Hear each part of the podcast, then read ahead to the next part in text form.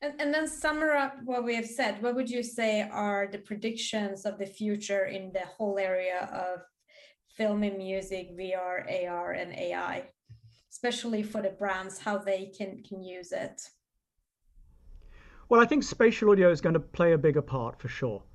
Um, if only in the sense that, as I was saying with the Zoom example, that it can help simplify things and help the audience read into uh, a more complex soundscape or different people talking and stuff like that. So I think that's going to come to play, and we're we're pushing on that, you know, pretty hard.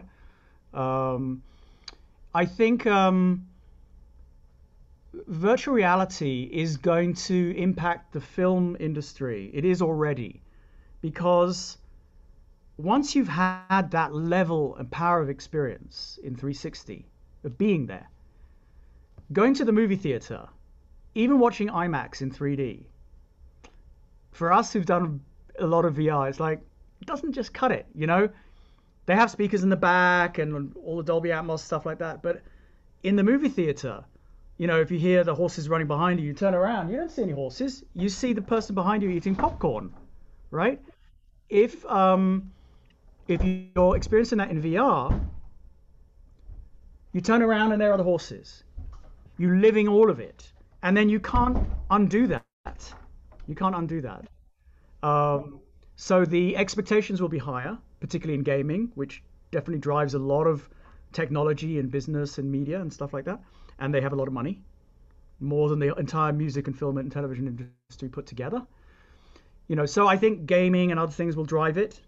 Um, I think we're going to see an evolution in the technology that brings together in, in what we like to call the convergence the strengths of game engines of allowing physics and logic to drive interactive experiences and the strengths of digital audio workstations like Pro Tools and Logic and, and Cubase that allow you and, and Ableton Live that allow you that free form creativity, the free flow of creativity that those things come together to create an idealized tool set to be able to harness the strengths of both and create, you know, just mind-boggling experiences. We're going to see a lot more holographic and volumetric content uh, populating these kinds of AI, uh, AR, and VR experiences. So real personalities, um, and we're going to see um, the technology itself move in leaps and bounds. As always, we place a high expectation on Apple um, because generally what they do, they do well. Even if they're not always first to the table, we know, for example, that they are working on some kind of headset. Maybe it's two different kinds of headsets, and they're looking into um, uh, optics, uh, optic elements that are made of polymers that are incredibly light so that they will be comfortable to wear for long periods of time, which is one of the issues of you know VR headsets and stuff like that. So I think we're it's it's going to be driven by technology, absolutely. I would like to think that it will also be driven as much or more by creative ideas that really push the envelope. It's not something we're seeing yet, but I'm holding out hope. It's what I'm trying to do myself and my partner, and it's what I teach and encourage everyone who works in sound and music in some capacity to start thinking about.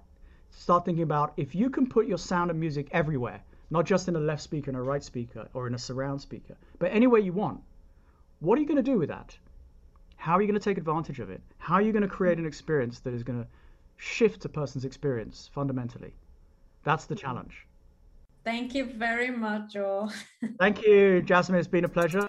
Well, that's all for today's episode of The Power of Audio, Science and AI. I'm Jasmine Moradi, your host, and thank you very much for listening. Don't forget to subscribe and support by sharing this content on your social media.